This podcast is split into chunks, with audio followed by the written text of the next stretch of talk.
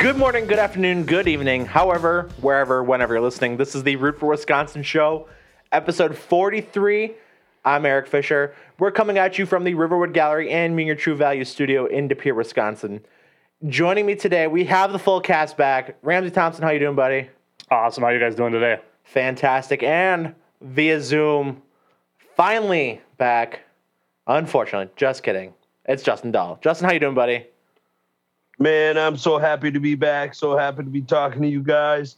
It's just been a wild time in life right now with coaching and my wife's coaching and all the other things that she's up to. I appreciate the fans reaching out and reaching out to me, telling me that I need to get back onto the show because our ratings are dropping. So I'm back. I'm back to pick this show back up, pick it up off the ground, make it great again, kind of like America, making it great again. You know how that is. And so it's good to be talking to you boys. All right. Very good. So we have a couple pieces of business to go through before we get into the nature of the episode. As always, we always got to start it off with talking about our partners. Monkey Knife Fight. If you're not on Monkey Knife Fight by this point, I don't know what you're doing. It's almost guaranteed money in your pocket anytime that there's a football game or, you know, playoff baseball going on now. Basketball's going to be hitting up here soon pretty quick.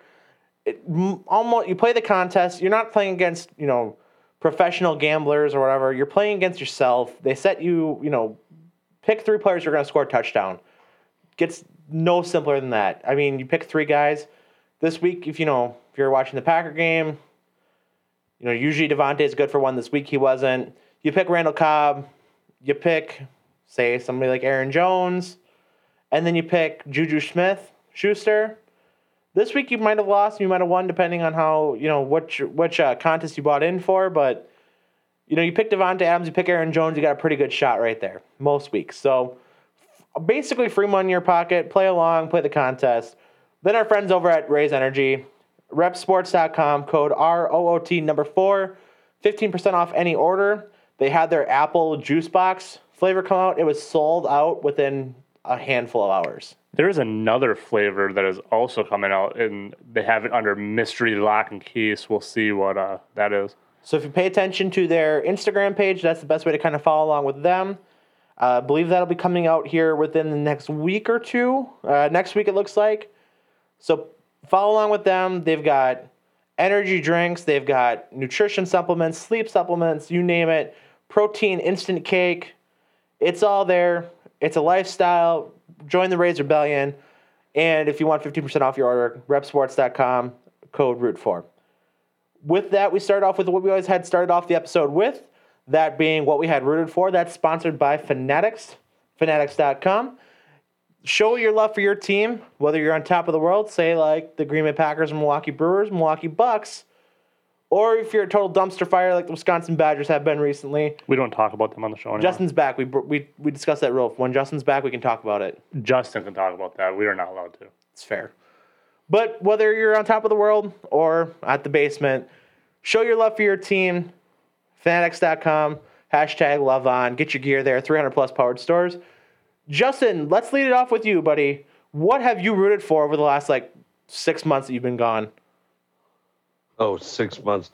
Come on, don't dog me like that now. What I rooted for, you know, there's a lot, and I think I could go in general.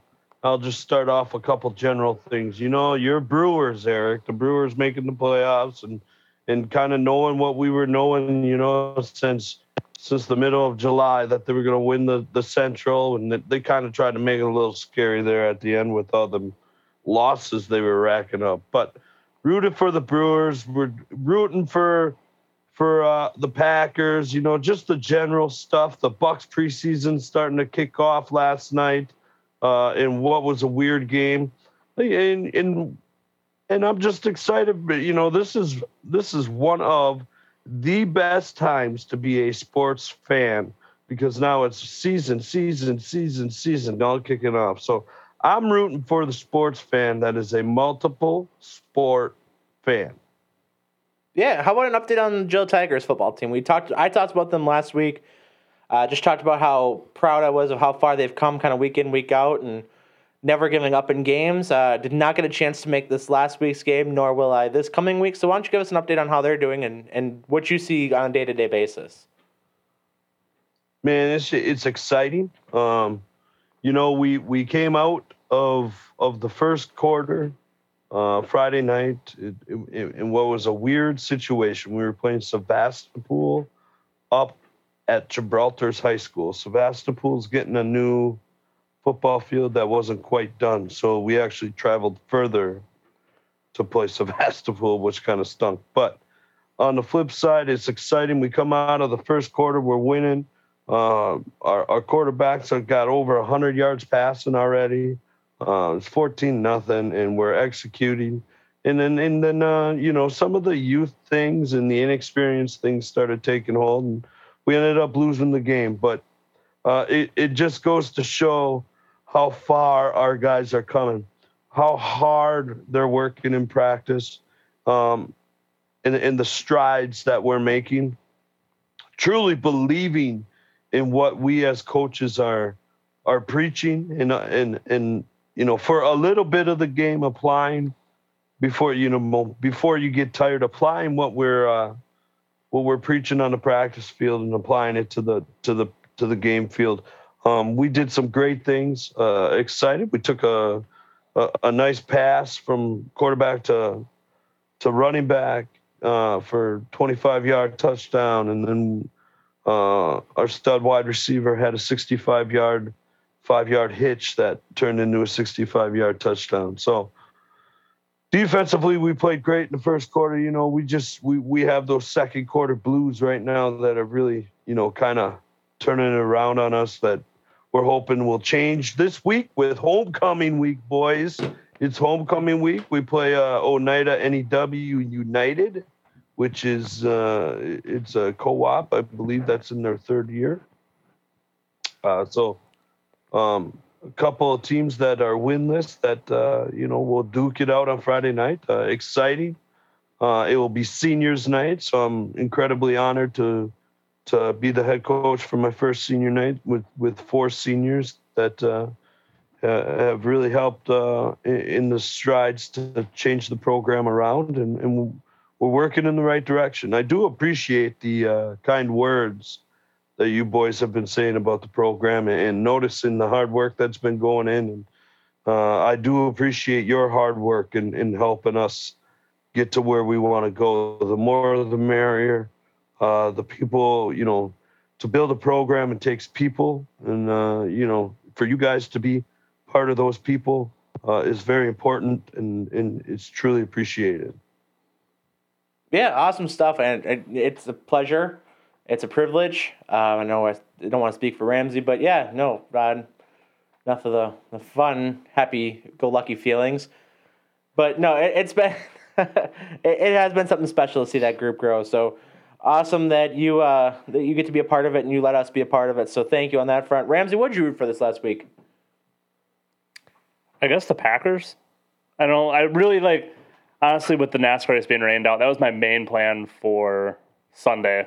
Mm-hmm. And obviously, a little bit of rain got in the way of that. So, I don't know. I've just been so busy lately. I've basically been watching Packers, trying to watch some college football and NASCAR, and that's really about all the time I've really had lately. So, yeah, I'm going to echo that. I mean, I obviously rooting for the Packers, rooting for the Brewers this last weekend. But aside from our local college football team that we're not talking about right now, I really enjoyed the chaos that was Saturday. I mean, a lot of ranked teams going down, some big ranked teams taking a fall, and really just kind of showing, aside from Alabama and a couple other you know, teams that are kind of more towards the top, a lot of parity this year.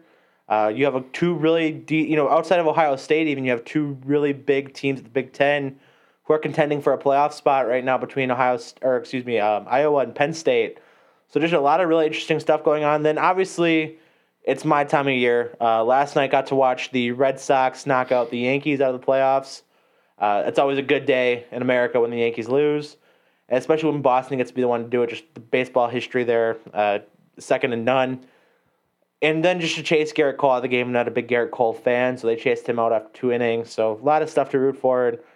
Ramsey and I right now, we have the Cardinals-Dodger game, so Devil Magic versus money going on. And right now, the Devil Magic is winning out early on, so we'll have this game on and kind of going back and forth. So, yeah, my time of year, too, like kind of like Justin said.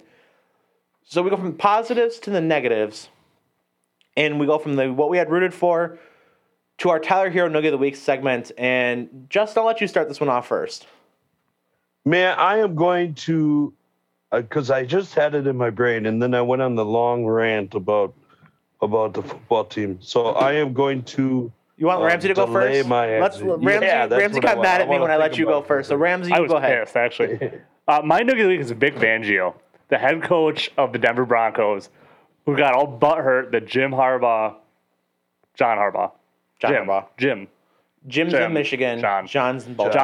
ran for a record, and Vic Fangio gets all butthurt because he couldn't stop him.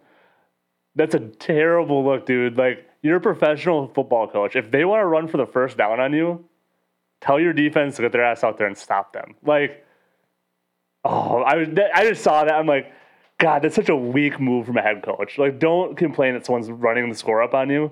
Stop them. That's what your job is. Your job is to, you're a defensive-minded coach, get out there, stop Lamar Jackson. It's a pretty simple solution to that issue. Fair enough. I'm going to stay in the NFL world myself. So... and we'll talk about this. I'm sure this is going to spark off a conversation. So I'm just going to get my take out of here first before these two go at it, because they've been ready to go at this. The entire game of the Buccaneers-Patriots on Sunday night was just a little something off. And it started with when Brady broke the record. And I know that, you know, all the hoopla was on, are they going to pause the game? Are they going to stop the game? Like, what are they going to do when he breaks records? You only need 69 yards to break the record. Al Michaels actually made a really funny joke, to me anyway, I laughed, when he said, well, what if Tom Brady gets like 68 yards, ties the record, it gets 69 yards, breaks the record, then the next play is like a screenplay that goes -2, are they going to stop the game, honor Drew Brees, who's on the sideline, for having the record, and then Tom Brady again, like, what are they going to do? And it didn't end up happening, so I was a little bit bummed about that, but just how the record got broken really kind of fit in that game, because they ended up being tied, and then they respot the ball and they move it up a yard. The Buccaneers need to call timeout. So then they flash the thing on the scoreboard. Then they respot the ball again. So it was a whole debacle. Just there wasn't going to be pomp and circumstance like when Drew Brees broke the record. That was also at home, but also like they totally botched that moment. Even for TV purposes, they were in commercial, so they didn't have anything to do with it. It was just a total nightmare of a situation. Also, and I know you guys are going to talk about this too, but why in the hell is Bill Belichick kicking a field goal at the end of that game? Do you want me to tell you why? Go ahead. Because Mac Jones isn't that good. Hold on. I'm before you guys go off on this, the one other thing I want to go off on, just with the NFL as a whole, and luckily it didn't affect us here in Green Bay because we had the local game. You'll get it in a second because I know that you guys are going to go off on this longer. The rest of the country trying to watch America's Game of the Week on CBS, which would have been Packers-Steelers, and they had that shit show, what was it, Jets-Dolphins or something like that? Whatever the Jets-Titans? Jets-Titans. That game was overlapped the entire first quarter across the rest of the country except in Green Bay and except in Pittsburgh. What are you doing, CBS? What the hell are you doing? No one cares about the Jets. No. Literally no one. And no one cares about Titans. No. So those are my two things. Ramsey, you were saying that Mac Jones is terrible. Go ahead. Not saying Mac Jones is terrible. I think Mac Jones is a serviceable quarterback. I think Mac Jones, in all honesty, I thought New England was going to be a playoff team this year. Mm-hmm. I thought Mac Jones is good enough to make a playoff push. I think Mac Jones is in the same category as Kirk Cousins, Baker Mayfield, probably even Derek Carr at this point, where as long as they have right pieces around them, they are talented enough. However, NFL coaches will tell you what they think of a certain player by what play calls they make. And that's exactly what Bill Belichick told you on Sunday night, not going for it on that fourth and one? Fourth and three. And you kick a 53-yard field goal with an injured kicker. Who hasn't made a 50-yard field goal since 2015. In not great weather. Right, because you can't trust Mac Jones to get you 3 yards. And like I said, am I a Mac Jones hater? Probably, and that's probably how it comes off, because I don't think he's overly talented. I think what you see is what you get. I think he throws an accurate ball. I think he doesn't really throw the ball downfield. He's very much, 15 and in guy, which is fine. There's tons of guys in the league that made a career out of that. It's just that a lot of people came off that Tampa Bay New England game going, wow, Mac Jones looked really good. And I came off it like, yeah, I would hope that you looked like that with Tampa Bay having 3 of their 5 defensive backs out and then their safety goes down. Yeah, I would hope you look good. I would hope that you could throw completions and not turn the ball over. And what we saw is what I would hope you could do as an NFL quarterback. You could truly say that, and I could truly agree with you about the secondary. But the fact of the matter is the front 7 of what Tampa Bay's defense has carried them. It carried them to a championship last year, and it's carried them to start the year this year. And it is what it is. It's the best front 7 in football. So that didn't change. I disagree with that. And he weathered the storm. He weathered the storm very well. The fact is that he is the best quarterback to come out of the draft. I will stay by that. He has 4 games into it, and he's going toe-to-toe with the GOAT of football forever, a 6-time. What is it, 6-time or 7-time? 7-time, Justin. 7-time? Whatever. He won 6 in New England, didn't he? Yes. I'm sorry, but he went toe-to-toe with the guy, all right? In probably his biggest game that he will play in easily his first 2 years outside of playoffs, if they make it to the playoffs. This game was easy. It was Tom Brady's return. Sure. It was Tom Brady breaking the record. It was emotions all over the place. Think of the pressure that this guy was facing just by Tom Brady coming back. And I think he answered almost every call of the game. I do not agree with the Belichick. You kick the field goal to win the game. If it doesn't go in, it doesn't go in. Belichick's done that his whole career. Now 50 seconds and 3 yards. All you had to do is get 3 yards. That's all you had to do. So why do you kick the field goal to win the game? I don't kick that field goal there. Eric, do you kick that field goal? Given the circumstances of having a kicker who has an injured plant leg, for 53 yards in shitty weather, probably not in that spot. If you get another first down, sure. 53 to 43 yards is a big deal. Right. Even 53 to 48 is a big deal. I'd probably go for it personally, but that's... the Patriots really, let's be real, that's Buffalo's division to lose. Well, right. They're playing basically get a wild card, so you need to steal a win no matter how you can. You have Tom Brady and the Buccaneers who have probably better weapons than you.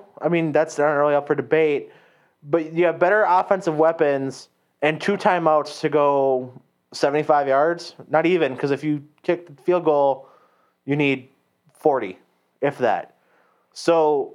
I personally go on the side of at least run some clock, hopefully get a first down, run some clock, kick that field goal if you need to kick the field goal, but get in a little bit better position where you're a guy who, like I said, injured plant leg, shitty weather, not forced to kick a 53-yard field goal. Mac Jones today in the AFC is not better than Patrick Mahomes. He's not better than Justin Herbert. He's not better than Josh Allen. The book is still not written necessarily on Trevor Lawrence or Zach Wilson. He's not better than Joe Burrow is. And honestly, out of the rookies that came out this past year, he probably landed in the best situation of the... By far the best situation. That is a top... That's an elite defense he has. So all he has to do is put up 20 points. He puts up 20 points on Sunday night, he wins. He can't put 20 points up. I would give you the fact, if you want to tell me that he doesn't have great offensive weapons, that's fine. He doesn't have any. But New England can run the ball. New England has a far superior offense. With who? They have, what, 5 running backs on their roster? They can run the ball. Any goddamn team has 5 running backs on the roster. What kind of point is that? They can run the ball. They have an excellent offensive line. And honestly, it's the best coach team with their best offensive lineman that was out of the game. So you have your best offensive lineman out that doesn't just give you a free pass to lose. I mean, that's not Green Bay didn't do that. All I'm saying is if mark that one down. You used Green Bay as the example, Eric. Come on, you can't tell me that you didn't go into that game thinking that Tom Brady was going to go in there and school those guys, and he did. And he walked into it, and he answered the bell. He played for all 4 quarters tough against Tom Brady and the defending champions. Give me a break. But you're telling me that Mac Jones didn't go to the best situation? Not offensively, not at all. So you're going to tell me that you don't think getting the best coach of all time and probably the best coordinator in football isn't the best situation? No. Not with the personnel he had. With a top 10 offensive line, top 15 offensive line. Like Trevor Lawrence and Zach Wilson are bailing water on their teams. And Trevor Lawrence on Thursday played pretty well. At least with Trevor Lawrence, you see some special. With Zach Wilson, you go, wow, that guy has special traits. I didn't see anything special out of Trevor Lawrence. What are you talking about? I didn't see anything special out of him. Cincinnati's He ran the option for a touchdown from 3 yards out. That was not special. Didn't turn the ball over. Trevor Lawrence has special moments when you watch Trevor Lawrence. Has he not thrown more interceptions than touchdowns this year? Yeah, what does Trevor Lawrence have to work with? Urban Meyer, who's out with random chicks at a bar? I would take the running game from Jacksonville, and I would take the receivers from Jacksonville. Yeah, but I think you're giving over New England. But that means you're saying you'd rather take Bill Belichick over Urban Meyer? I don't even know who their offensive coordinator is there. And you would rather take Jacksonville's defense? Bevel. You'd rather take Jacksonville's defense over New England's defense? Sure, Trevor Lawrence might have a few more weapons, but that offensive line's not as good. And honestly, in football today, the offensive line is more important than the weapons you have on the outside. Look at the Super Bowl. Patrick Mahomes was bailing water against Tampa Bay and he has the best weapons in football, but he didn't have any time to throw the ball. So all of a sudden, your weapons don't matter. So you just made my point for me is what you're telling me.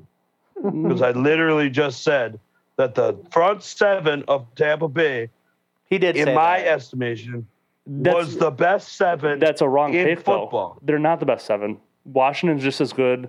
Cleveland is better. No way. Yes, Cleveland. No way. Cleveland is the best defense in the league right now. By far. Yes, Cleveland's better. So is Buffalo. Buffalo's a better front 7.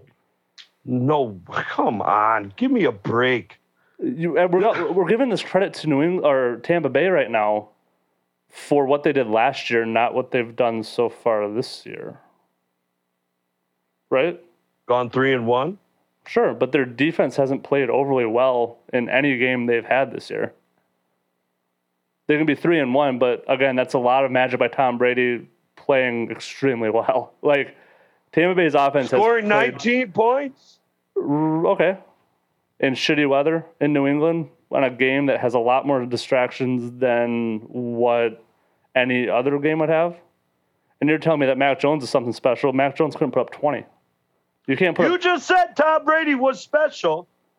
You just said Tom Brady was special up in that weather. And then Mac Jones wasn't because Mac Jones played him. I don't think I ever said Tom Brady. Are you kidding me? I don't think I ever said Tom Brady was special on Sunday. Did I? Did I say Tom Brady was special on Sunday? No, I said Tom Brady played well, but not Tom Brady wasn't special on Sunday. No.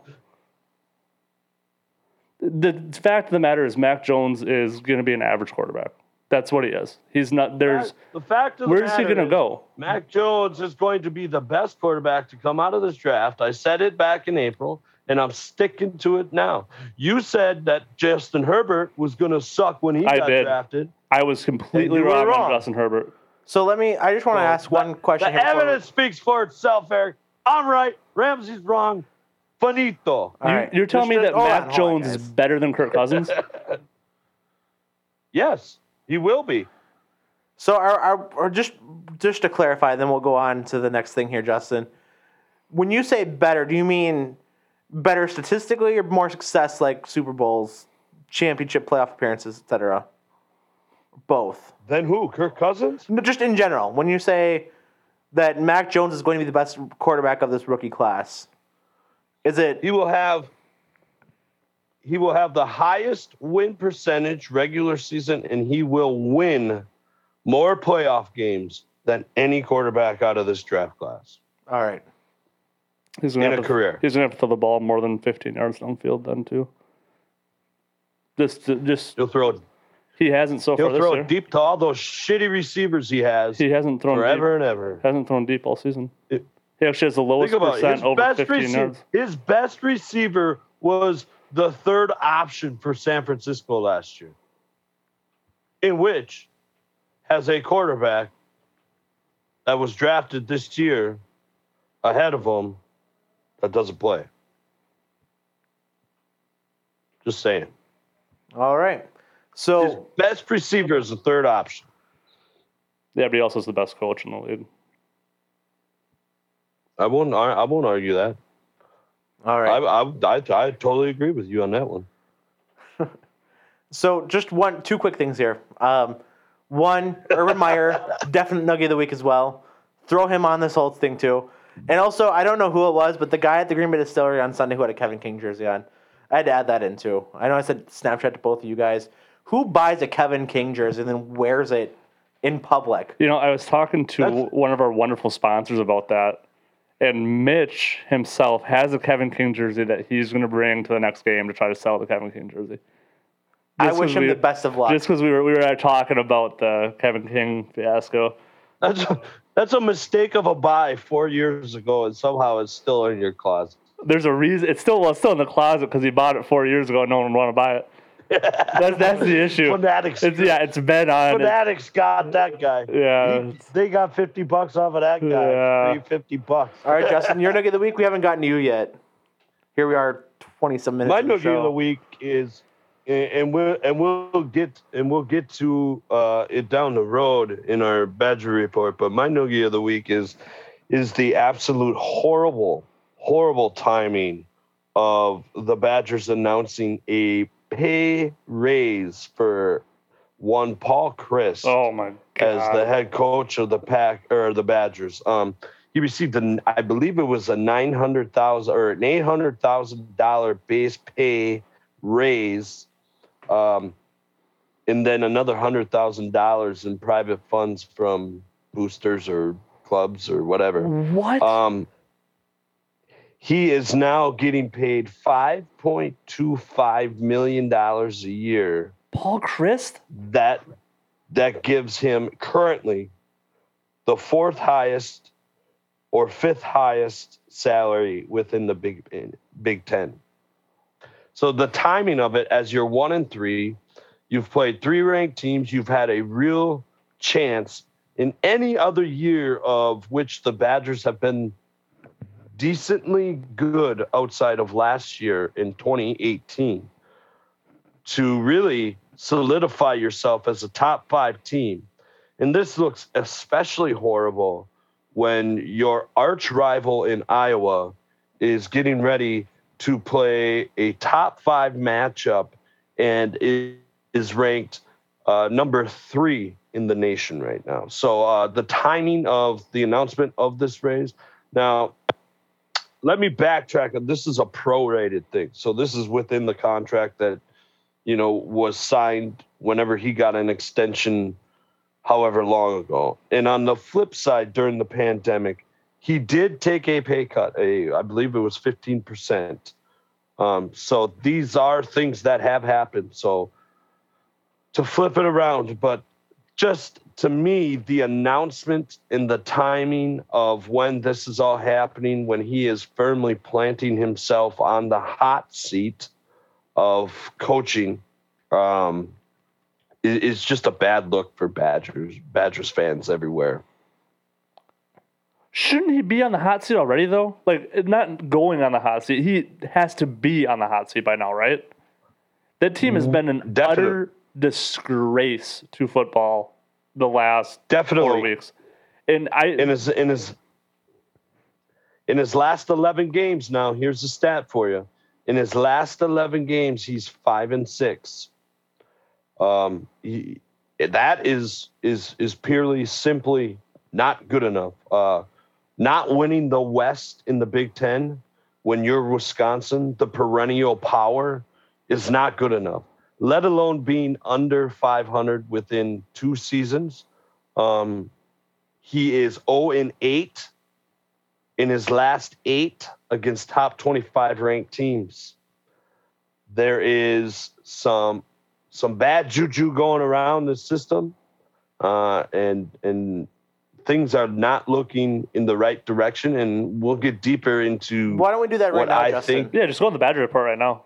Badger Report, Justin Dahl. Badger Report. All right. So one of the major problems for me is, the big hot topic, the big talking point is about how bad Graham Mertz has been playing. Is that's correct? You boys are seeing that consensus by yourselves? Yeah. Easily. Okay. The problem for me is how bad this offensive line is. The problem for me, and it has been for the last 2 or 3 years now, is how bad Joe Rudolph is at his job. Joe Rudolph, if you boys remember, 2 years ago or a year ago, was the offensive coordinator. Yes, I remember we talked about this at length on this show. Paul Chryst is taking back the play calling duties now. Joe Rudolph is still offensive coordinator, but without play calling duties. But more significantly, he is the offensive line coach.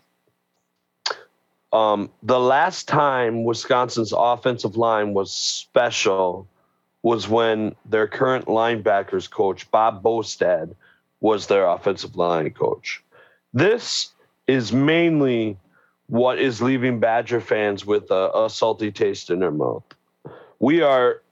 As Paul Chryst is trying to fit a round peg through a square hole in keeping his buddy on staff and getting him, hopefully, a head coaching job down the road, there are some terrible decisions that have been made on that offensive line, including center, where you have a senior in Caden Lyles, who was on the preseason Remington watch, got beat out by a 4-star sophomore that was a tackle.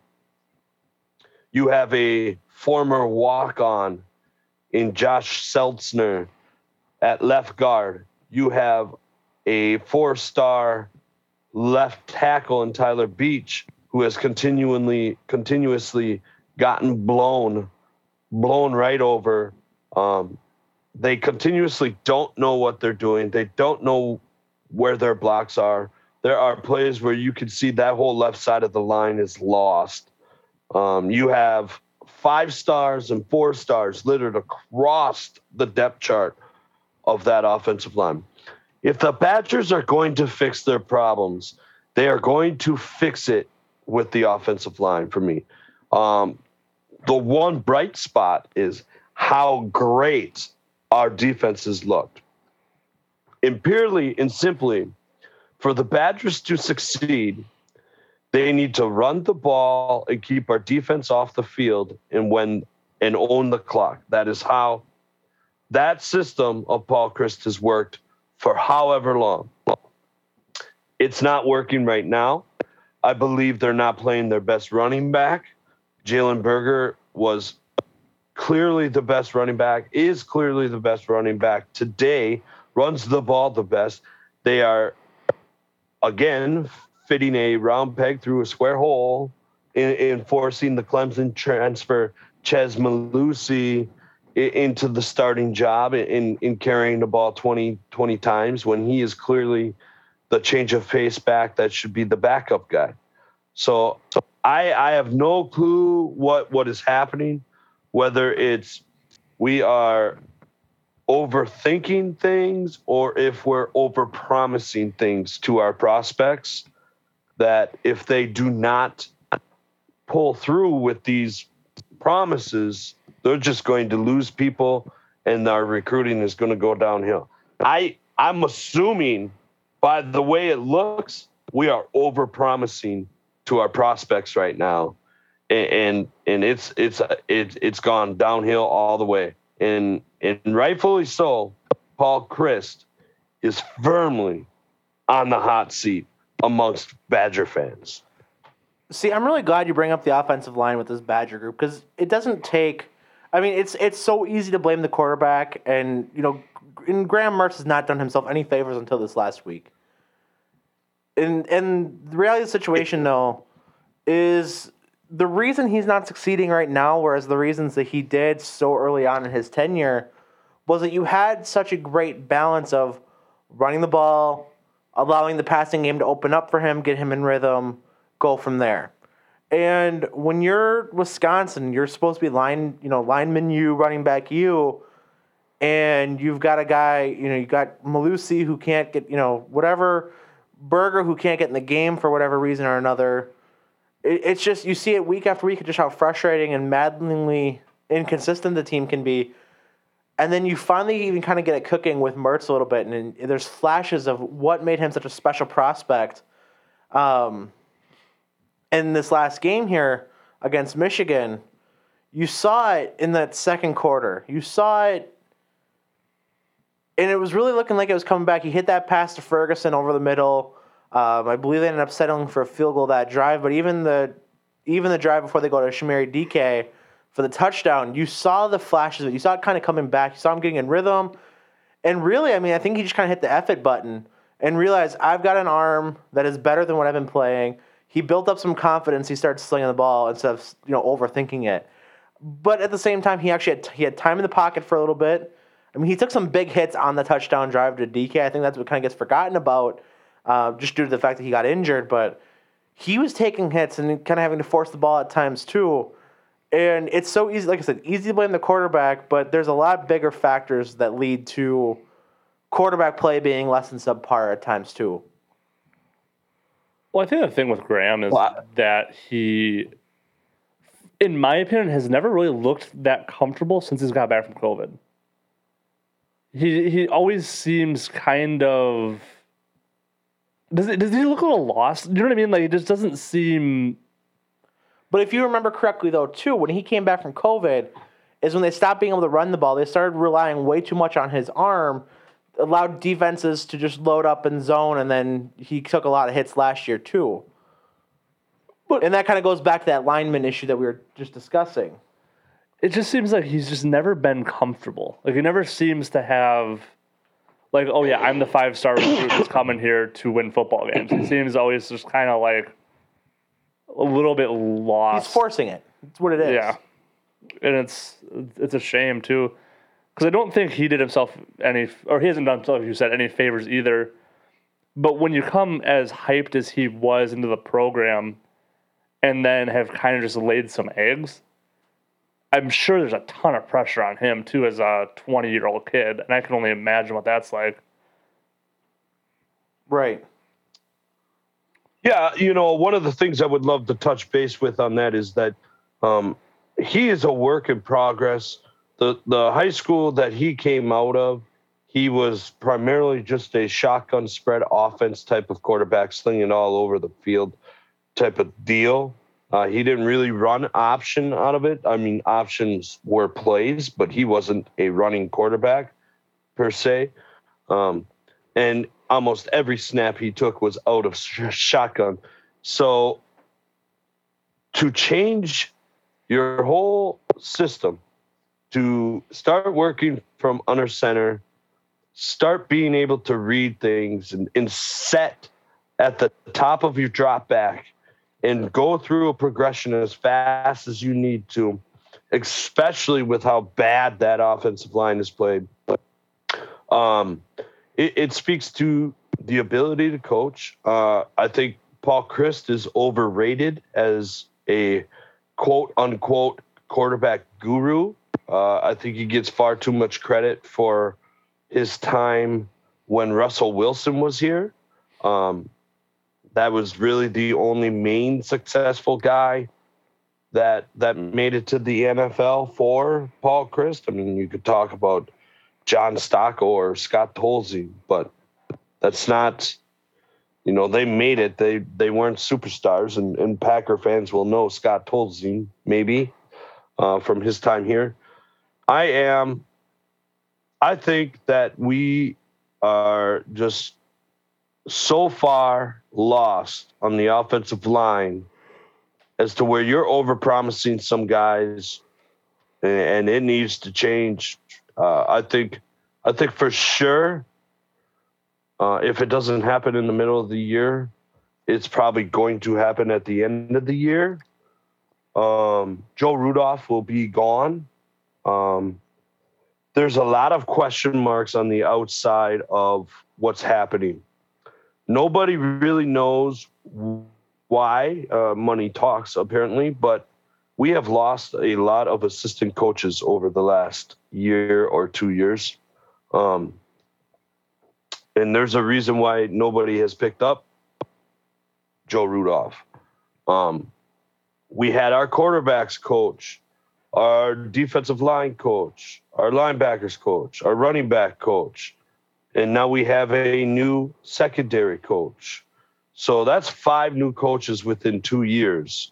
Our wide receivers coach, 6 coaches. And then some of our recruiting coordinators, the unsung heroes, have all switched or left. Something is happening within the program. I don't want to say it's like the basketball program because I guarantee it's not like that. But something is happening within the program that people are leaving and fleeing for greener pastures instead of more secure jobs. So this is why I think Paul Chryst is squarely on the hot seat. When you're Wisconsin, you're perennially a top 15 team that recruits within the top 30 almost every year. You are not going to get away with being 5-6. I've just put it in perspective. When we had Anderson as our coach for the 2 years, he went 10-3, 10-3 or something like that. If you could imagine if he were still our head coach, and I told you that in his first 11 games as head coach of the Badgers, he was 5-6. Where would we be as fans right now? Absolutely irate. Well, I think people are absolutely irate with Paul Chryst. It's just, I don't know. It's ridiculous how the standard has kind of changed for the Badgers. You know, that, again, like you've been saying, they've been a top 30 recruiting class for the last forever. I mean, they always are in the top 30. And the fact that we are now at, what did you say Paul Chryst was in the last 8 games? 0-8 against top 25 teams, 5-6 out of the last 11. Can you imagine that? I mean, it's just ridiculous. It's ridiculous that it's even got this far. Because it's one of those things in college football where it goes away fast. Like, if you're not on national televised games and you're not looking good on TV, recruits don't go to your school. And it's almost scary where this program looks like it's headed. Potentially going. I mean, we talked at the start of the season, Ramsey, about how this team was a year or two away from being a national title contender. Yep. On paper. And just how quick that could just snap away. And Justin, before we kind of move on here, I just want to ask one thing. You know, as a football coach, and obviously at a way different level, given the offensive line problems and also just the quarterback that they have with Graham Mertz, if he's playing, to me, and somebody pointed this out on Sunday, and this is why I'm probably even thinking of it, wouldn't it almost be more beneficial to kind of ditch the under center looks right now, go to pistol, go to shotgun formations, just to give Graham a little bit of time to kind of get comfortable, set up a pocket around him so he doesn't have to take that drop back? Am I wrong in that? You aren't wrong in that, but you are wrong in the sense that it's the type of running back you also have. It's the type of tight ends that you also have. you have to remember that everything outside of what Graham Mertz is has been recruited for one direction. It's not everything. Yes, Graham Mertz is the centerpiece, but it's very hard to fit 80 people within 4 years around one guy. Do you understand what I'm saying? No, I do. Your running back, Ches Malusi, is not a burner. He's not a guy that gets through the hole fast. You know, Jonathan Taylor was a burner, but Jonathan Taylor did not get through the hole very fast. He read and he got through. You know, Ches Malusi is a little bit of a mix of old school Wisconsin running back that's, 240 pounds, and new school guy who kind of bursts through the hole, So I do not think that they're set up very well, deep enough to run out of shotgun. And then it takes probably one of your best offensive players in the fullback off the field a lot too. So okay, fair enough. I agree to a point. It's just you can't do that all game. Fair enough. All right, so we move on to Ramsey's radar, and Ramsey, not a great week for you last week. No, I know. I looked at my proposals, and I'm like, oof. Yeah. So what do you got for us this week? I don't got much, to be honest with you guys. It's NASCAR, we're at the Roval. That should be interesting at least. Got a winner prediction for us? Chase Elliott. Okay. He's probably going to win, and he's 9 points above, so it's not necessarily a must-win for him because he is above the cut line right now. However, he's due to get one, and he's run really well at the Roval the last, they've been there 2 or 3 years now. So I think Chase Elliott's going to be someone to mess with on Sunday. All right, so that's Ramsey's radar. And that takes us into what's brewing. And I'm glad Justin actually wanted to kind of transition from Badgers Noogie to Badger Report, because I kind of want to actually make this like the last before we talk about the Packers too. It's playoff time, boys. Really? I would have never guessed that. The NLDS kicks off Friday afternoon in Milwaukee. First game of the day, it'll be the Brewers and the Braves. Brandon Woodruff takes the mound. No, Corbin Burns takes the mound for game one. Be squaring up against Charlie Morton from the Braves, two of your better pitchers in the last 2 years. I'm so excited for this postseason, what this could be for the Brewers. I could have easily made my Noogie of the Week, Devin Williams, for breaking his hand and punching a wall, and puts him out of playoff contention till probably about the World Series if they would get there. But I'm not even letting that derail me right now, just with how deep the bullpen is and how good your starting pitchers are right now.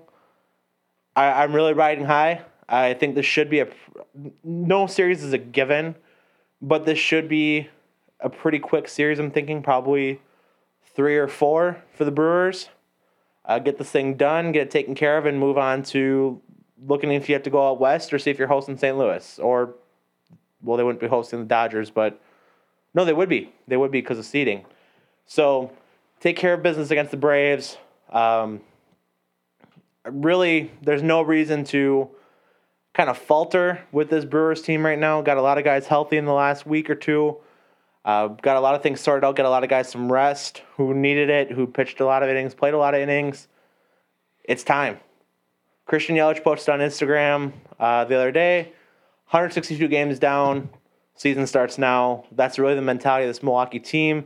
They've really been kind of built for a postseason success that really they haven't had really since 2018, but in the issues they had in 2018 where they didn't have deep starting pitching.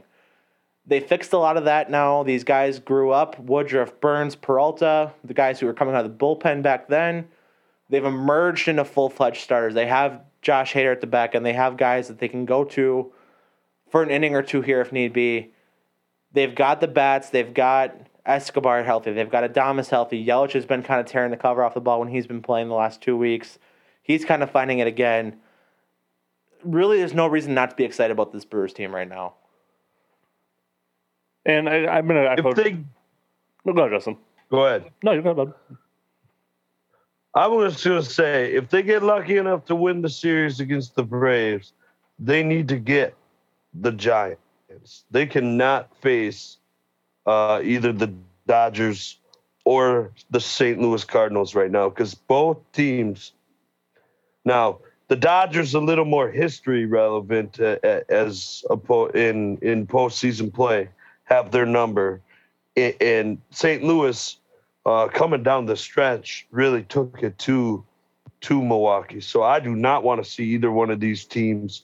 If the Brewers are going to make it to the series, they need to get the Giants in the championship series.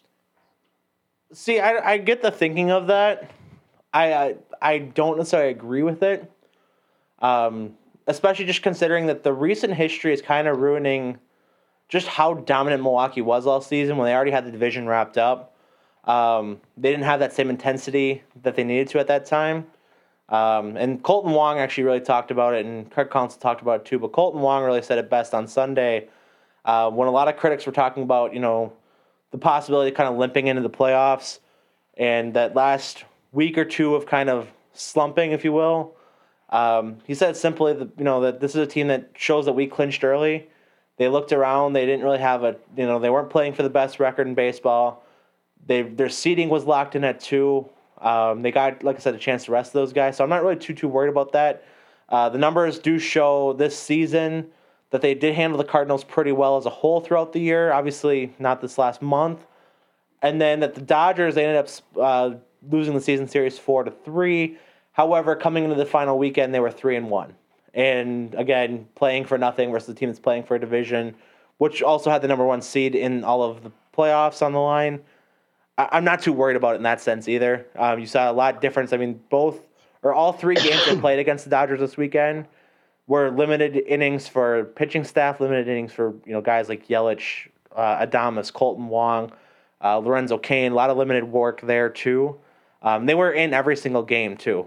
So, in that sense, I'm not really worried about dropping a 3-game set to the Dodgers either. I know that they've kind of got that monkey in the back, but to get to the World Series, to get that first championship, you got to beat them all anyway. Kind of got to break some curses the way it is, so why not the Dodgers, too? Because the Giants outside of the Braves are the weakest team, in my estimation.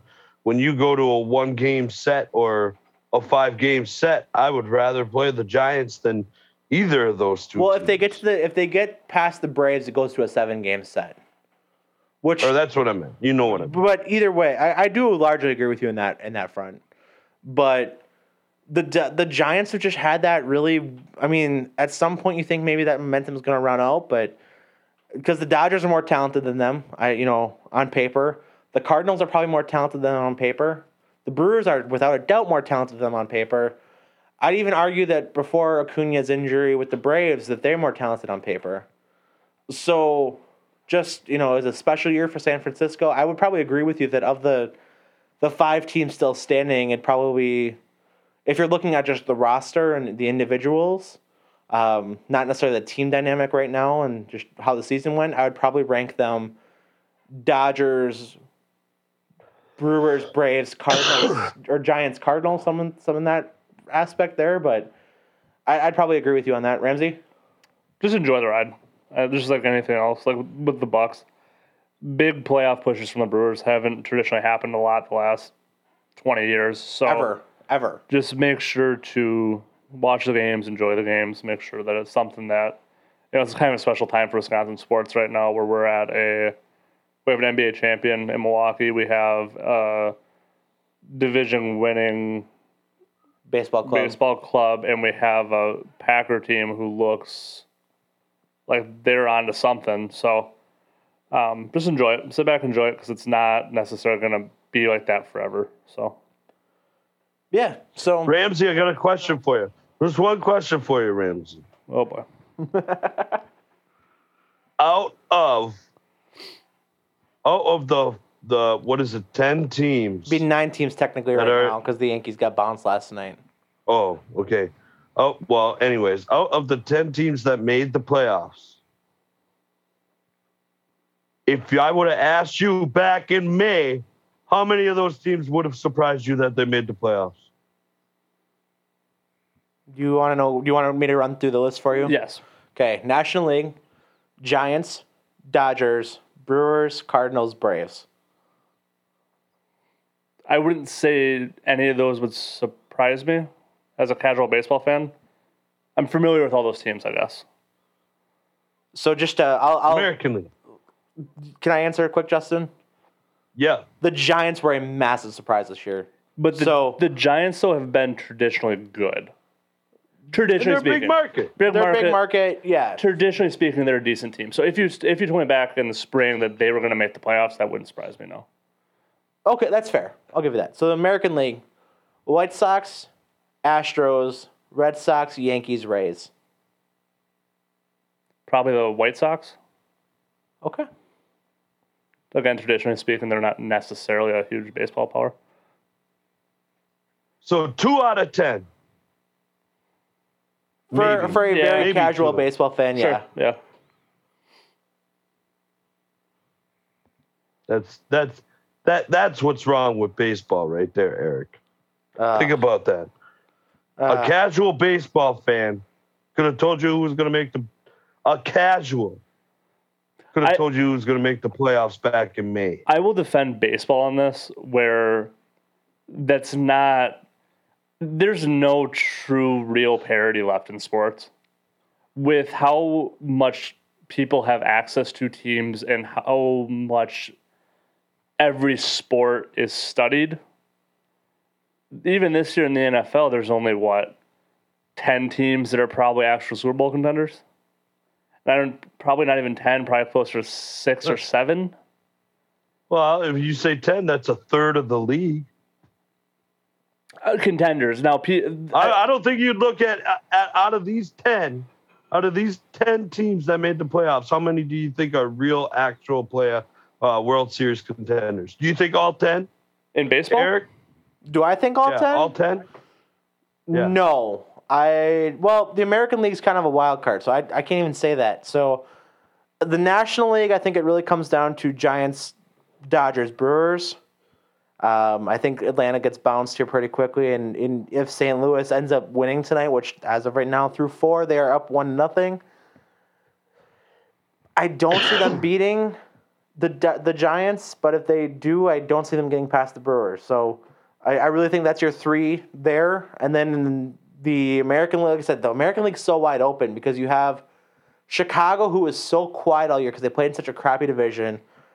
Kind of the same thing. I mean, Houston got a little bit of pressure at the end between the Mariners and the A's. I mean, then the Rays are so kind of in that same position as Milwaukee, where they're the smallest team, and especially in that division where the teams that were contending and that, Boston ends up beating the Yankees in that wild card game, but you had the Blue Jays, who were basically a day away from getting a playoff spot.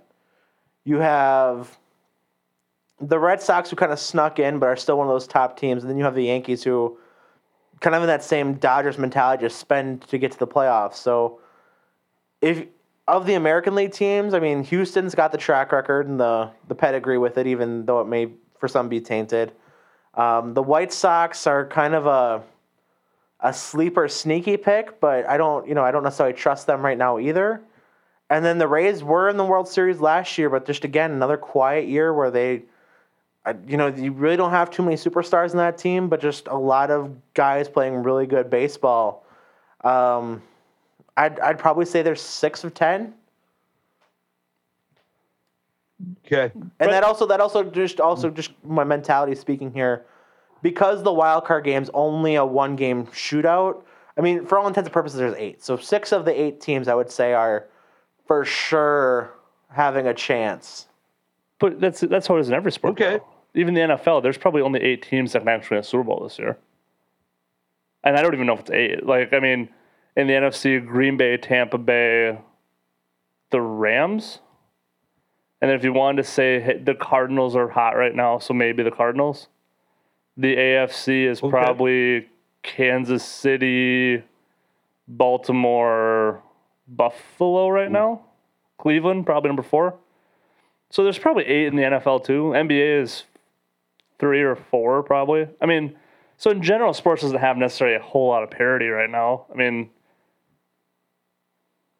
that's just kind of how it is. I think it's bad for sport. For that, just that short little topic. One last question for you, Eric, on baseball talk, and then we can move on to your beloved Packers. All right, sounds good. One last one. Here we go. The best manager in the playoffs. Who is it? Unbiasedly, I honestly got to say Craig Counsell. Craig Counsell has such a way. He doesn't have a World Series. Doesn't matter. Craig Counsell. What? Hold on. Craig Counsell has done so little or so much with so little the last 3 years to get to this point where he's built this team to where they are now with this pitching staff to develop these guys. Like I said, Woodruff, Burns, Peralta, Hauser, and stretches. Even take a look at the guys last year, like Lauer, who struggled and was optioned out to the alternate training set at times last year. Craig Counsell takes a lot of, some in the smallest market in baseball, has had 4 straight playoff appearances, has managed the pitching staff so incredibly well. I really unbiasedly have to give it to him that he is probably one of the best managers in all of baseball, let alone the playoffs right now. And there's and especially in these short, 5-game series, 7-game series, where it's a chess match and a half, I'll take Craig Counsell over anybody playing right now. He has 0 rings. As a coach, yeah. Or as a manager, sure. He's got a championship pedigree. He won 2 as a player. I'll say, like I said, he has a special way. Doesn't the manager from the Giants have 3 or 4? No, he's not managing anymore. No. You're thinking of Bruce Bochy. Isn't the guy from the White Sox? Doesn't he have 2 or 3 now too? La Russa had Tony La Russa. He had a couple, but he's older. He's not exactly. So what does that mean? What does that mean? I hate Tony La Russa, by the way. Tony La Russa. He's a nerd, dude. Tony La Russa hasn't found his groove with this team. If you looked at the track record, sure, La Russa is special. I don't think he has it figured out with this team yet. So taking it where it is in 2021, I wouldn't put La Russa over Counsell. I'd say maybe Alex Cora. What about the manager from Houston? Dave Roberts? What about the one from the Dodgers who won a World Series last year? I don't think he's that great of a manager at this point. Well, these guys all have rings, though. That's a different conversation than where Craig Counsell's at. If Craig Counsell gets one, sure, maybe, but he's never been to a World Series as a good manager.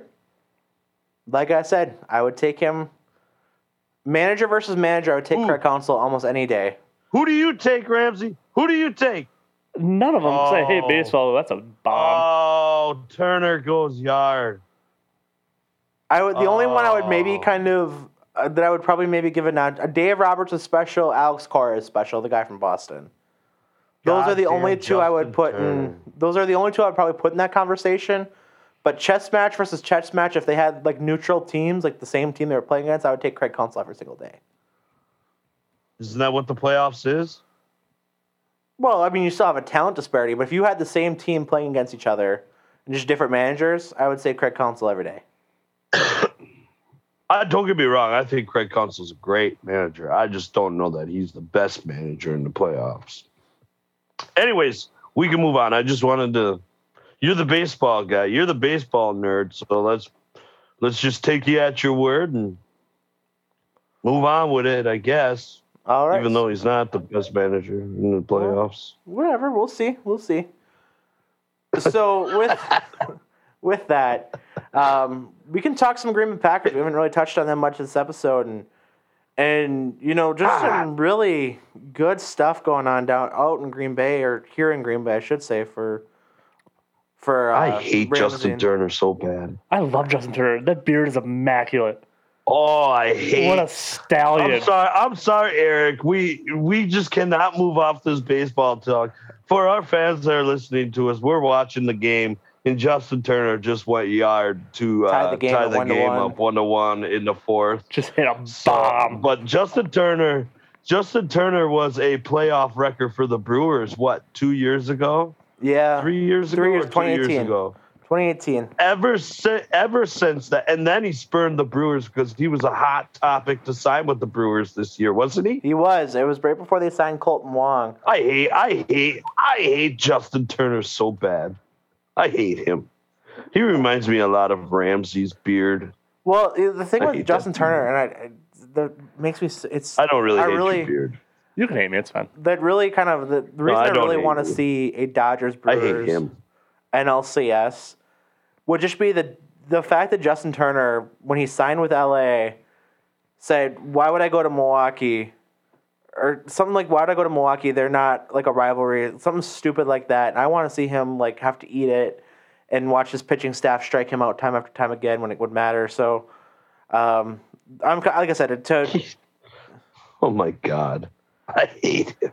God, stop showing him. I don't hate him. He's not my most hated player in this game right now. I hate Yadier Molina with all my passion, but so that's kind of like Yadier. He's the guy that fights people, isn't he? He pretends to fight people. He's a wannabe tough guy. He's got neck tattoos and stuff. No, he is a tough guy. He fights people. He's not a tough guy. Yeah, he fights people. He's got neck tattoos. You can't mess with a guy who has neck tattoos. You can if he doesn't do a damn thing about it. He's just soft. He talks. He's the baddest catcher in the world, and he's been doing it forever too, hasn't he? Yeah. He's been there forever. So anyway, the second baddest guy is a guy named Yasmani. Yeah, Yasmani Grandal, former Brewer, now playing with the White Sox. When you have a name, Yasmani, you're the second baddest dude. Next to the neck tattoo guy. All right. So, Green Bay Packers, hey. Green Bay Packers. Beat the Steelers 27-17. Really just kind of a garbage touchdown at the end for the Steelers. But a game that was never really in doubt on Sunday. I mean, Pittsburgh goes down, marches that first drive down the field. Kind of gets away with the push off on Jaire. But really, after that point, I mean, Big Ben isn't really Big Ben right now. Well, Big Ben. What do you mean right now? He hasn't been the Big Ben for the last 4 years. Outside of the first, 4 or 5 weeks last year?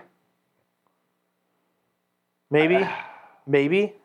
I mean, his last decent year was just the decision making. The decision making was so bad. Like when you're on third and long, or not third and long, but third and in medium or fourth and short, and the throws and the decisions that he was making are just mind boggling. That did not seem like Big Ben, like did not trust himself in his arm strength to push the ball down the field. Ramsey, do you feel the same way about that? Well, there was 2 or 3 points that Pittsburgh had fourth and medium, fourth and shorts, right? Mm-hmm.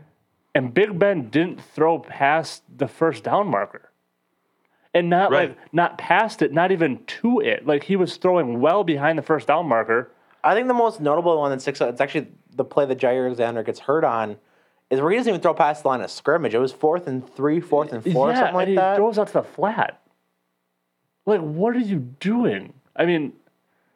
Well, and just with him, I mean, it's just, I don't know if it was the weather conditions, because you saw Aaron miss on some throws too, but he wasn't close on half. Anytime he looked at Juju, wasn't close. How frustrating, especially that one, right at the end of the second, that he just overthrew him by.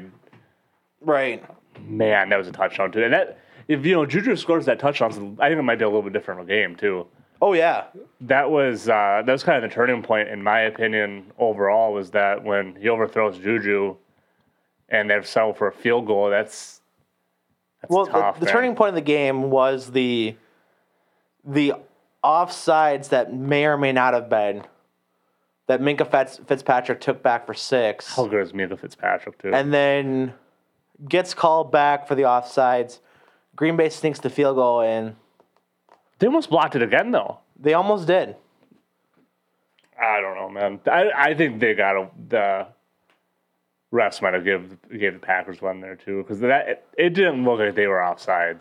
Not on that play, but I think there was enough that probably evened it out. Like I don't think that was a swing per se in the ref perspective. No, I just don't. It was time perfect. They hitter, right? No, I 100% agree with that. I mean, Green Bay got a hell of a break there. The thing that really sucks with that is there's not a good camera angle for that. Yeah. For, you know, kicks in general. For kicks in general, so you really have to kind of base it on just what the line judge sees. And there's no way for us to know what he saw. Right. Unless you were at the game and having the same angle, and odds are you're not going to say a damn word about it. No, I didn't see shit. But aside from that, I mean, like I said, Pittsburgh looked awful, but as a whole, Green Bay, once again, I mean, the defenses look better and better again. Even with the offense struggling, I mean, you saw some moments where, you know, Randall Cobb mattered, which exactly when he came back, I think Ramsey called it, that he'd have at least one game like he did. Well, and Randall Cobb's good for what he did on Sunday is what Randall Cobb's been good at in his career. Mm-hmm. Is just kind of getting open underneath when you need someone to be open. And we even said it last year a few times towards playoff, into the playoffs, where we're like, you know, we're kind of missing that Randall Cobb underneath guy who just finds a way to get open. And Alan Lazard's played that role so much. I really think Alan Lazard's probably struggling the most because of it. Right. Because of Randall Cobb's presence. But he's also had such a big role blocking. I mean, I fully expected Alan Lazard to have a big game this last week. I think he had one catch. Yeah, and even Bob Tonyan, he's been pretty quiet this year too. I mean, so some of those passes, I think those are going towards Randall Cobb, and even MVS has had some decent catches now, decent receptions, I guess. It's I think Justin was kind of agreeing. I don't necessarily know how good this defense really is. I don't think it's very good at all. I think that they've played some. They had two very good situations. I mean, they had really three, where they pitched a shutout in the second half of the Detroit game. Right. In kind of a benefactor of circumstance where Jared Goff kind of had deer in the headlights look on Monday Night Football. You have a game against Jimmy G where, I mean, a great overall showing last week, not from the defense per se, but just a good team win. I know Ramsey and I talked about that at length last week. But then just you look at this week, and, I mean, you saw some plays where it's a benefit of, you know, the coverage that they were playing downfield where it's making Ben have to try to put a ball in a situation that's not there. But you also just saw Ben miss on a lot of throws that they got burned on and got lucky that Ben had to overthrow it. The weak point that we've had has been that second defensive back. Eric Stokes has shown flashes of being... I wasn't necessarily a huge fan of that pick at draft time, and I can admit when I'm wrong. I think that he's going to be a decent NFL defensive back. I really do. He's shown some flashes of being in the right spot at the right time, and he's shown flashes of being athletic. So Eric Stokes, for what it's worth, has been one of especially this last week, but since he became a starter, has been one of the higher ranked defensive rookies in all of football. And I would believe that he's shown flashes of being competent, and I wasn't necessarily sure what he was going to look like. However, the second defensive back spot has been the weak point of the team, though. So actually, I want to present this stat because I saw this here earlier, and I'm glad I found it again. All eyes today, this morning, were on the possibility of Stephon Gilmore coming to Green Bay. They would have had to have him be released. We can talk about that here in just a moment. But for all intents and purposes, so Eric Stokes has been the 11th most targeted cornerback all season. He's been targeted 25 times. On those targets, he's only allowed 8.4 yards per completion, 4.4 yards per target. He's forced 3 incompletions, has 6 stops in coverage, and now the interception, which ranks third most, or the 6 stops in coverage, which I don't know how exactly that's considered a stat, but that's the third most among active cornerbacks in all of football right now. So he's really answered the bell from when he's played. He's better probably as a 2. I wouldn't want him to be the number 1 like he might be this week. And I mean, I guess that's kind of more so getting at he has gotten burned now. As a rookie, he's been out of place a handful of times now. And that's fine. I'm okay with that. And it, honestly, if our weak point on the defense is that second or third defensive back, I think that defense is going to be okay. I really do. I don't think that's... I think we can live with that. But I don't know. We'll see how they match up when we start, even this weekend with what Joe Burrow's on the... Yeah, you know, Packers, Bengals. And it's going to be interesting to see what Joe Burrow does, I guess. So I'm sorry. I want to interrupt just because I've got such a hot take here. I want us to really think about where we would be right now without Eric Stokes in the echelons of how important that pick was for the team. Right now, if King is injured and now Jaire is injured, we're going into a week of football with who as our starting cornerbacks? It'd be Shannon Sullivan, and I couldn't even tell you who the opposite corner would be. Maybe the guy they picked up today and Rasul Douglas? Maybe. Or Shamar Jean Charles? Or who's the guy they traded for from the Giants? Isaac Yiadom. Yeah. So, you know, we'd be in pretty big trouble on that fact. My biggest problem, as over the last couple of years, has always been the inside linebacker position. We're not getting the play. Now, we're going to address that topic here in a little bit. But my biggest fear right now is we cannot generate a pass rush with four of our guys getting home. It's just not a thing right now. We have to either bring a fifth or sixth guy to really generate pressure on the quarterback. And that is bothersome. We don't have depth. That is quality behind Preston Smith and Rashawn Gary. And really, if we really think about it, the book is out on Rashawn Gary yet. There's nothing, no evidence to us that has said that he's a top-tier pass rusher in the NFL. He's getting his first real shot at being a starter this year. Preston Smith is coming off on a down year. I love that the Packers are going out and making moves or middling themselves into moves, but I think we're risking by not going after one of the veterans that are on the free agent market that could really give us a good voice in the locker room on that defense and somebody to really take the pressure off of those two. Because if we lose one of those two guys, we are in big, serious trouble. So who, just before we get into the next thing here, who are you talking about here as a free agent? Well, you've got Olivier Vernon, who I think would be a good third guy. Just you know, he's got experience. I think one year he led the league in sacks, didn't he? I'd have to look at that. Do you know that offhand? I'd have to look at that, but he was a top tier. I think when he came, he signed with the Giants. He came off of a year where he was either top 3 in sacks or led the league in sacks. He's a guy that can continuously put pressure. I think he's a fit in the 3-4 defense. And at this stage now, he's coming off an Achilles, which is a long-lasting, tough injury. But I think he's a guy that could come in and service as the third guy to really. And there's a couple of other nice named veterans that could really help the Packers at that outside linebacker spot right now. All right, fair enough.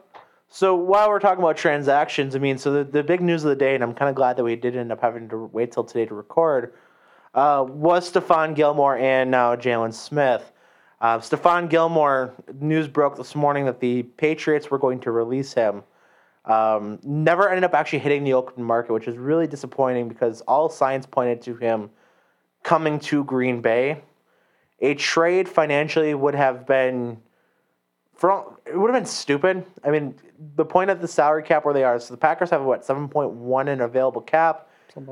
A trade for Gilmore would have cost them 5.4. So you're putting 2/3 of your salary cap available into one player who, if you trade for him, would have not been able to play this week, and I don't believe he would have been able to play next week either, because he's still been on the week 7. Program. Yep. Yeah. However, though, that $7 million in cap space doesn't overly matter till the offseason. As the Packers sit today, I don't It does, though. It does, though. I'm going to stop you right there. It does, though, because now you're talking about you're banking that you're going to make it all the way to week 17 and through the postseason without having to sign anybody. Well, that doesn't take, it still leaves you with what, $3 million in cap? It'd be 2.4, 2.5. Sure, but that's all you would need. You're not going to need much more than that. And for what it's worth, going past the trade deadline, traditionally speaking, the Packers don't necessarily add a whole lot. You know, last year they did after that, but for the most part, the Packers aren't making moves after week 5 or 6 anyways. I mean, it's not – and like I was saying, I think part of our issue on the team is that – and even the Eric Stokes thing, I think it's just inexperience at that second defensive back. I'd feel a lot better with Stephon Gilmore and Jaire Alexander out there versus Jaire and insert whoever you want your second one to be right now. So I will just say there's two stats I wanted to bring up because I had these both pulled up too. Just A, to talk about the importance of Eric Stokes. Eric Stokes or Kevin King has a lot more yards than Eric Stokes this season. This is coming from Jaire Carragher on Twitter. King has been targeted 6 times, and Stokes has been targeted 25 times. So those big plays, and really a lot of that came against New Orleans, but still really point to the inefficiency that is Kevin King. So I think this kind of point back to something we've talked about a lot at this show. I'm not going to really go further here. Why in the hell do you sign Kevin King again for $6 million? Whatever. But the other thing, just to kind of compare apples to oranges, if you look at Eric Stokes versus Stephon Gilmore in their last X amount of games, Stephon Gilmore's last 13 games that he's played, which granted there has been injury and concern, 5 passes defended, 1 interception. Eric Stokes in 4 games, 6 passes defended, 1 interception. Now that's a lot. That's just a stat to make you feel better about Eric Stokes and not getting Stephon Gilmore. I would probably agree with you that you'd rather have him than not, but you do have a very solid young corner thus far. Now, to kind of shift gears and talk about the guy that they have agreed to in principle is kind of the NBA term that. Wait. Can I just stop you for 1 second, Eric? I know where you're going with this, and before we leave the cornerback talk, we have to address this for our fans because some of our fans are going to be like, well, why didn't we just release Kevin King? If we're worried about money, why didn't we just release Kevin King for his $6 million and then just trade for Stephon Gilmore and pick up his $7 million, right? Some of our fans will think that way. It does not work like that. It is important to remember, even if the Packers were to release him, they would still be on the hook for $6 million against our salary cap for the rest of the year. You don't get rid of it. Right. And find another team right now that's going to trade even a 7th-round pick for Kevin King in his $6 million contract. So just for our fans to understand that part of it, because it's not as easy as just releasing Kevin King and picking up Stephon Gilmore. Because the money situation is kind of the same. It's not that easy. Yeah, and I'll even take that step further. Is just even the trade perspective that you see in football is a lot different than probably any other sport. Mm-hmm. Because a lot of times you'll see you very rarely see trade player for player. So it'd be really easy because you know you look at the price tag that the Carolina Panthers ended up trading for Gilmore, which ended up being a 6th round draft pick. And I'm not even sure if it was this year's draft. It might have been 2023. I'd have to find the number on that, but it is. You're absolutely right. Thank you. So the easy thing to look at is, okay, well, why wouldn't you just pick? You know, you trade Kevin King in that 6th round pick. Well, again, that's just not how football trades work. As much as I wish it would, because I would love nothing more to see Kevin King get booted out of Green Bay and a rocket ship to hit on his ass to get him anywhere else except Green Bay. It's just not the reality situation. I mean, you look at a couple years back when the Packers traded like Ty Montgomery for like a 7th round pick or a 6th round pick. They traded HaHa Clinton Dix for like a 6th round pick. I mean, the talk around the league was just about how versatile those guys were. Kevin King has far less value at this point than either of those two guys did at the time. And HaHa Clinton Dix isn't even in the league right now. And Ty Montgomery has played, I think, on 3 or 4 teams since then. So... And just to piggyback off both of those real quick, even if you did want to trade Kevin King... I believe the Packers would still be on the hook for part of his salary cap, regardless of... They'd have what they paid for him thus far. Right. Yeah. So, and his was all up front, right? A lot of it was. His was... Yeah, Gary, I think it was 3 and 3. So they still would have... Even if they would have traded him out, they still would have been on the cap for more than what cap space they had left to bring in Stephon Gilmore. Which does suck, because, I mean, I've been pointing at Stephon Gilmore as a guy they should have targeted from last offseason. Because he's been available. That's the other thing, that he's been... I mean, the fact that he's even on the PUP list is a little controversial, because I remember at the start of training camp when they placed him on that immediately, so he didn't get hurt and hurt any sort of trade value that he could have. They asked him straight up, like, oh, are you hurt? Or, like, are you going, you know, are you available? He says, I could be. Like, are you good to play? He said, I could be. And that really points to that being just New England trying to stash him and either hope that they could get some contract worked out or hope they could find a trade partner. So the idea of having to sit there and trade for a guy that you're not going to have access to for 2 weeks, that you really don't have the financial room for, I get why they didn't. You know, I would have loved to see him hit that free agency market. Like, everyone thought they were going to. I mean, New England kind of baited the whole world in thinking that he was going to hit the market, and... Gilmore really made some moves that really indicated Green Bay. I mean, he was on record as saying that.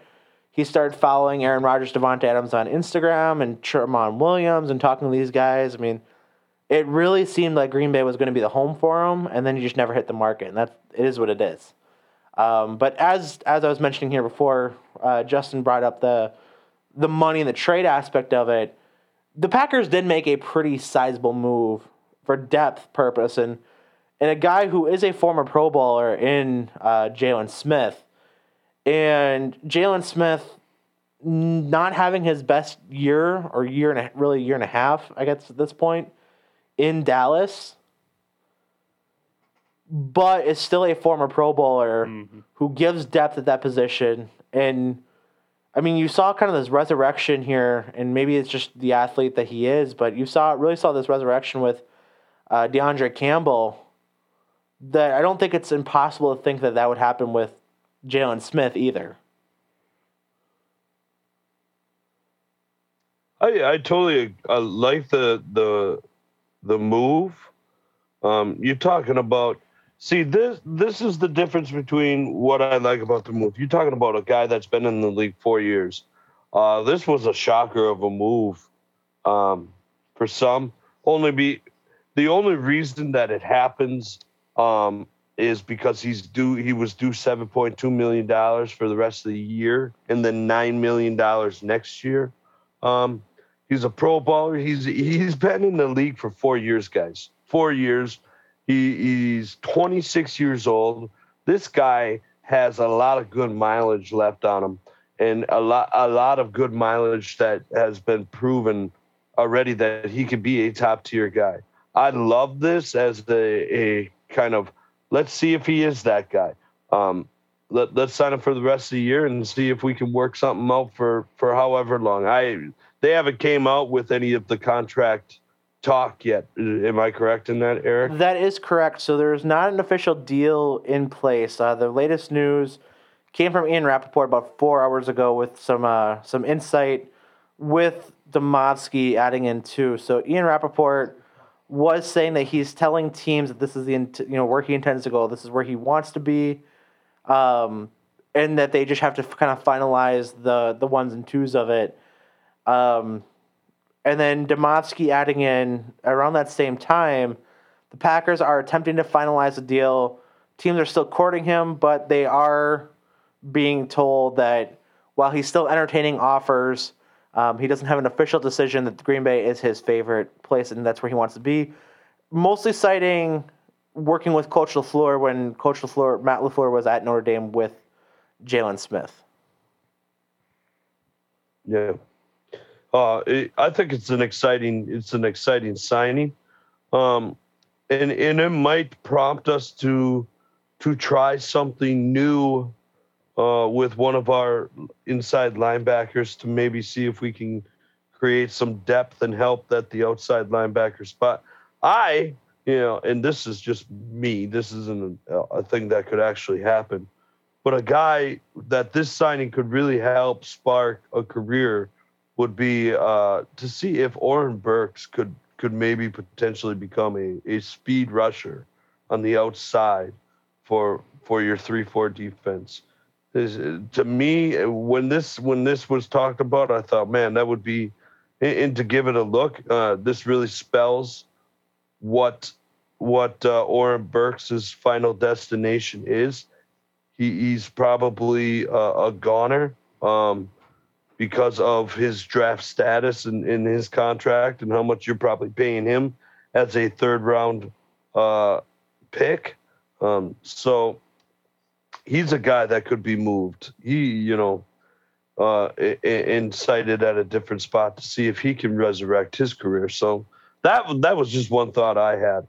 But the signing of Jalen Smith is a good one for the Packers and something that we – as Packer fans and on our podcast now for our 43rd episode have asked for the Packers to address. And today, boys, they're finally addressing it. Only took 43 weeks. And Aaron Rodgers demanding say in the organization. Just saying. Do you think they asked Aaron? I think Aaron's on the way out, to be honest. Did you guys hear what he was talking about on Pat McAfee? I did not see his interview from yesterday, but I really don't think he is, personally. Praising Mike Tomlin. Why would he do that out of just nowhere? See ya. Like, why Aaron Rodgers doesn't do that. Doesn't go on and just praise other coaches. He's never done that in the past. So why all of a sudden is he just going on there and praising Mike Tomlin for... Yeah, I don't. I think that's a great. I think it's a great landing spot for him. To be honest with you. Yeah, I don't think it's going to happen. Don't you? I don't think it's going to happen. I think he's in Green Bay next year. I truly do. If he's playing football, I would agree. I think he's playing football. I think he's going to end up back in Green Bay next year. However, it's just convenient. That's all I'm saying. Well, let's take it for what it's worth, though. Too.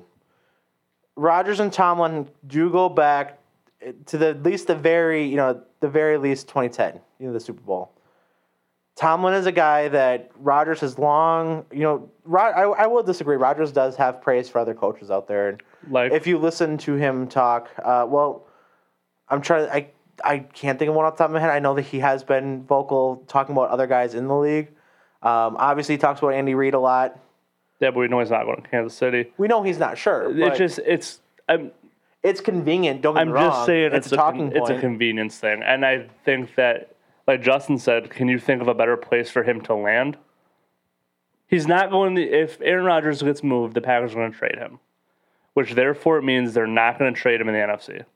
So Sure. He's going to go to the AFC. Right.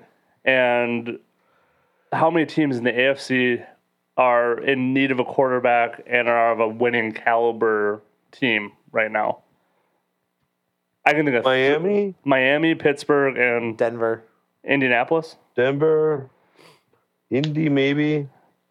So, I mean, there's four locations, and he's praising the head coach are one of them. I mean, the only counter to that, and this is just kind of looking at the nature of the interview he was doing. Like I said, they have a pretty good relationship, which was evident with the trying to do the 12 men thing and the little kind of coy look they both shared. But just the simple fact, I mean, you look at the interview he's on is with Pat McAfee. Pat McAfee has Pittsburgh roots. Mike McCarthy had Pittsburgh roots. You know, they had a long relationship. And then you also look at the other one of the people on Pat McAfee's show is a big Steelers fan, that's in Tone Diggs. So might be a softball question. Like I said, I didn't listen to the interview, so I'd have to listen to it and see if it came unprompted or if it's Pat kind of trying to spark something or just kind of having, you know, how their interviews go. But I'd say it's a lot to do about nothing right now. I don't think that you can just dismiss it, though, as nothing, because I don't think Aaron's too smart to do that without having some sort of motive to do it. Aaron doesn't just do stuff to do it. I kind of agree with Eric, because Eric is what Eric is saying. It has nothing to do with the here and the now. It might have something to do with the future, and we could deal with that in the future. But the here and the now, and where the Packers are and what the Packers are trying to do, it really has nothing to do. It's not like the Packers are going to trade Aaron Rodgers in weeks before the week, what is it, 6 trade deadline. Like, that's, you know, we're just not going to do that. So for the here and the now, all this stuff is going to come up again, and we all know that. And for the here and the now, it's just not relevant, really. Well, safe money is, I don't think it all does come up, though. I think, honestly, safe, if you're betting right now, I'd probably say Aaron's in Green Bay next year. If he's playing, you know, which, I mean, there's really nothing saying he won't, but aside from the fact that he was 50-50 this offseason. Right. So depending on the results of how this season plays out, maybe if they get a Super Bowl, he's done. Maybe if they don't, he's done. You know, you really don't know. And I think in a lot of ways, if you listen to Aaron talk, I mean, he really just, with how vocal he was when he came back to town, because I don't want to say how vocal he was this offseason, because he was quiet. There's a lot of people saying they were talking on his behalf that we'll never know if they were or not. We can say things like, oh, you know, they don't just get that information. There's smoke, there's fire. But at the same time, Aaron's not one to leak things either. Like you said, he's very cerebral. So regardless, I would say that you look at the here and the now, like Justin said, and as I was kind of mentioning, the relationship with the front office has not been better than it is now in years. I mean, he's been very open about that. The relationship with the coaching staff is at an all-time high. I mean, him and Matt LaFleur get along great. He's kind of even trolling people with that relationship, with how well that's going. So I don't have a really concern there either.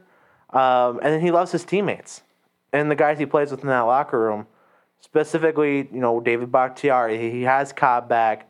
For now, they have Devontae Adams, but he's got young guys like MVS. He's got guys that he's still buddy-buddy with this team. Jones, Tunyon, you name it. There's a lot to be, you know, kind of pointing to that, like you said, safe money probably is that if he's playing next year, he's in Green Bay. I was just more saying it's just interesting that that's what, and it makes sense. Like, if that was the case, it makes sense. Right? Great defense, offensive weapons. The running back out there from Alabama, he's Najee Harris, is I think is going to be something decent, and they're going to be Pittsburgh's going to be a bottom 10 team, so they're going to have a high first round pick that you'd probably be able to keep. They got to fix that O line though. They got a lot of work to do with that O line. But how much of that O line, and I guess this is obviously none of us are Pittsburgh fans, but how much of that O line is Ben Roethlisberger not being able to move? It's pretty easy. I would say a lot. I would put a good not percentage. A whole lot. Yeah. Well, I would counter that, though, just up until they really got Najee Harris in the passing game, he hasn't really been a factor either. So I would argue that it is still very problematic. Well, I would say the offensive line issues could be solved if you were to get Aaron Rodgers, right? So we're just talking hypothetical now, and like I don't think it's going to happen. But if you, hypothetically speaking, if Aaron Rodgers gets there, the offensive line situation will somewhat solve itself. Because, again, like I said, I think you're probably going to have a pretty high first-round draft pick that you'd probably be able to keep at that point. So you can probably draft an offensive lineman. If Aaron Rodgers is in Pittsburgh, you could probably sign one. And Aaron Rodgers inherently is going to make our offensive line better because he can move the, or he can get the ball out as fast as he does. So some of those offensive line issues that Pittsburgh has right now, I don't know if that's an issue if Aaron Rodgers is there. Yeah, definitely. So just to kind of wrap up here, final thoughts on the Packers. A, biggest takeaways from this last week, and B, biggest thing you have to see out of the Week 5 matchup against Cincinnati Rams you could start. I think it goes back to the San Francisco game, is that they've looked good against talented teams. And not that the Lions aren't a talented team, but the Lions aren't the same caliber of team as San Francisco or Pittsburgh for that matter. And you saw Green Bay handle business against teams that they could have overlooked a little bit, and that game might be a little closer. Like you said, really that game was Pittsburgh got a garbage touchdown with, what was it, like 4 minutes left, something like that? Something like that, yeah. Yeah. So that game wasn't even as close as it looked, and there was never any doubt. And it's been kind of 2 weeks in a row now where it's kind of like, oh, there's no doubt there. So I just want to continue to see that keep happening of just taking care of business against teams you should beat. And, you know, like the New Orleans game, and everyone kind of freaked out, and then it looks a lot better now than what it did 5 weeks ago. I would say Cincinnati, I've watched them play twice now. And Cincinnati is a decent team. So you can't overlook Cincinnati. Joe Burrow is a really good quarterback. And I wasn't a huge Joe Burrow fan of him coming out either, but he's interesting to watch. So just take care of business against Joe Burrow. Don't get burned. Packers 3-point favorite, Ramsey. In Cincinnati. Give me Green Bay. Justin?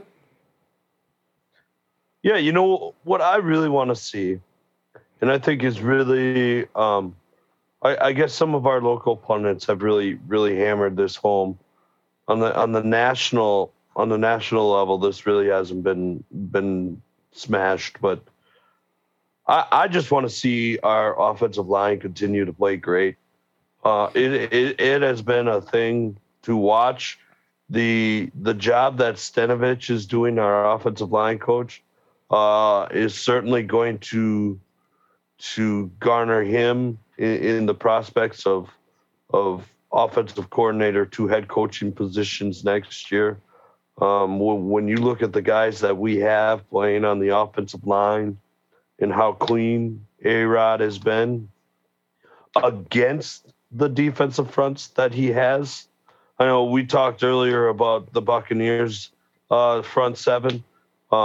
We played probably two of the other five top guys or top defenses, top front sevens in the league in San Francisco and in Pittsburgh, and they have just done a fantastic job.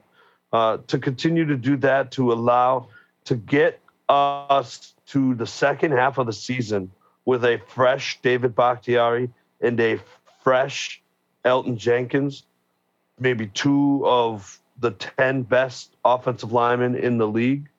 If we do that, it could be a special run. So if we continue to play this well on the offensive line, it's only going to help us deeper down the road. Packers -3 over the Bengals. Oh, give me the Packers by 10. All right. I'm just going to finish off mine. So biggest takeaway from Steelers game, like I said, just execution. You know, Justin talked about it best. I mean, that patchwork offensive line really kind of hitting their stride between Josh Myers and John Runyon, especially that center guard combination. You really can't talk about enough right now. that it's not getting the national love that it should be, considering where this team was, especially how bad they looked in week one against the Saints defense. But you look at the growth of that unit as a whole has had, and continue to do so. I mean, they, for the most part, they held Bosa in check. They held TJ Watt in check against Pittsburgh. And granted, he was coming off an injury, but still. So look for that to happen again this week. I mean, I'm going to kind of jump the gun and say Packers cover that point spread pretty easily. I would expect that to be quite a bit more. And usually you have the kind of the traditional home team gets 3 points. So it's really kind of a 6-point spread. Right. But I'd even be on them to cover that 6 points. I mean, Cincinnati's not necessarily the rollover team that you thought maybe they were coming into the season, but they played really well. But Green Bay, I think, is just at a different level as a whole. Offensively, I look for Devontae Adams to get a lot more involved. I think Alan Lazard kind of breaks out finally this week too. Probably puts a touchdown or puts ball in the end zone this week. And the defense, I think, as long as they don't get torched by Joe Burrow going to Jamar Chase long, I'd like to see, hopefully, I think Jaire Alexander's probably out this week, but see what kind of patchwork defense that they can put together. Hopefully put Eric Stokes in position to be successful. And like I said, Green Bay with points all day. So we wrap it up with what we always wrap it up with, what we are rooting for this coming week. I'll kind of lead this off because I don't think it's much of a shocker that I'm going to probably pick the Brewers here. Playoff baseball, my favorite time of the year. Be watching all that I can and then some. And obviously the Packers this weekend here too. But give me Brewers baseball, and then the Roval will probably a little bit on Sunday too. Ramsey? The only sporting event that matters this week is Fury Wilder 3 on Saturday night. Las Vegas for the world heavyweight title. Which one? Which one of the four? The WBC is up, I believe. Well, Tyson Fury has... That's my problem with boxing. Which one of the four? Well, Fury has 3 of the 4. Fury has... Again. The 4th one is held by the guy who was going to fight, but then Deontay Wilder threw a bitch fit and was going to sue him. So... Fury was going to go collect the 4th. So, anyways, it's probably going to be the biggest fight of the year. So, it'll be out at my house. You guys know where I live. Stop on over.